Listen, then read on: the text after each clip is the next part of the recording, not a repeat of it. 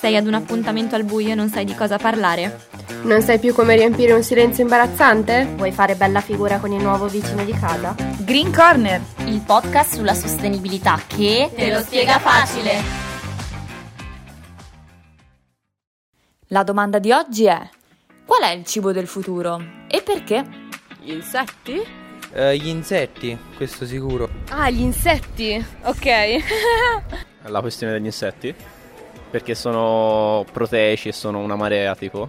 Perché rispetto ad esempio alla carne è più sostenibile. Perché ad esempio la carne richiede, so, più terreni, più risorse, più acqua per essere prodotta.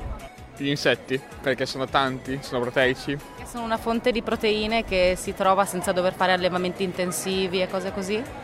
Gli insetti, eh, però non so il perché, forse per... Eh l'abbondanza sul pianeta Terra. Per ora, cioè non è una specie che sta andando in estinzione per colpa nostra e può essere sfruttato. Sì, certo, gli insetti ci stanno, anche mangiato tipo in Canada, cavallette, ci sta tanta roba.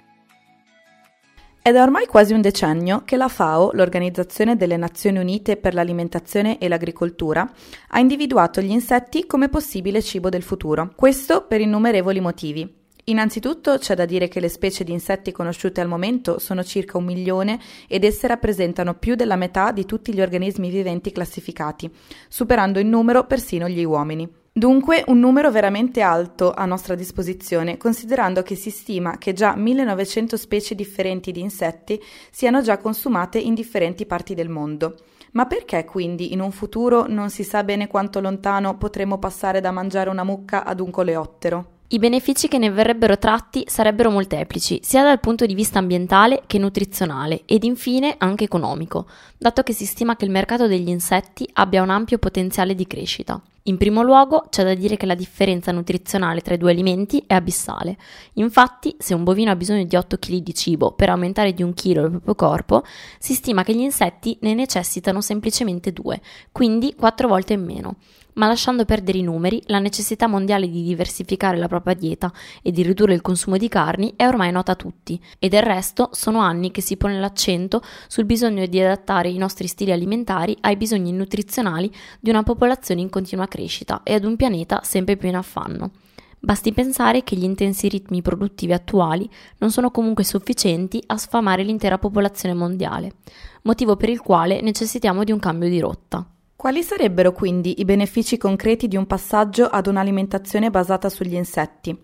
Dal punto di vista nutrizionale, gli insetti sono una fonte di cibo sana e altamente nutriente, ricca di grassi, proteine, vitamine, fibre e minerali.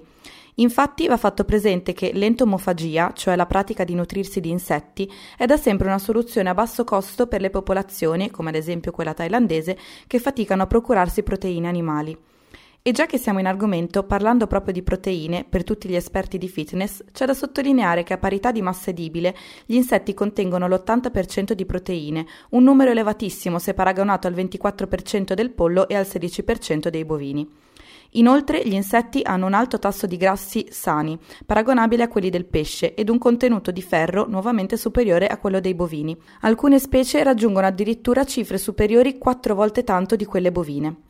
Dal punto di vista della sostenibilità, gli insetti rappresentano sicuramente una grande risorsa sotto ogni punto di vista. In primo luogo perché, se paragonati sempre alla mucca di prima, producono numeri ridottissimi di gas serra ed ammoniaca, dato molto importante, considerando che al momento il meteorismo animale è responsabile del 20% del gas serra prodotto a livello mondiale. Per quanto riguarda invece la superficie terrestre, abbiamo altri dati che ci confermano ulteriormente la sostenibilità di questo tipo di alimentazione. Infatti, al momento, il 30% della terra coltivata sul pianeta è destinata alla produzione intensiva di mangimi animali, come mais e soia. Gli insetti, invece, non richiederebbero questi spazi e questi alti ritmi produttivi, in primo luogo avendo la possibilità di nutrirsi di rifiuti organici, come resti di cibo o addirittura prodotti umani, ed in secondo luogo avendo tempi di riproduzione velocissimi.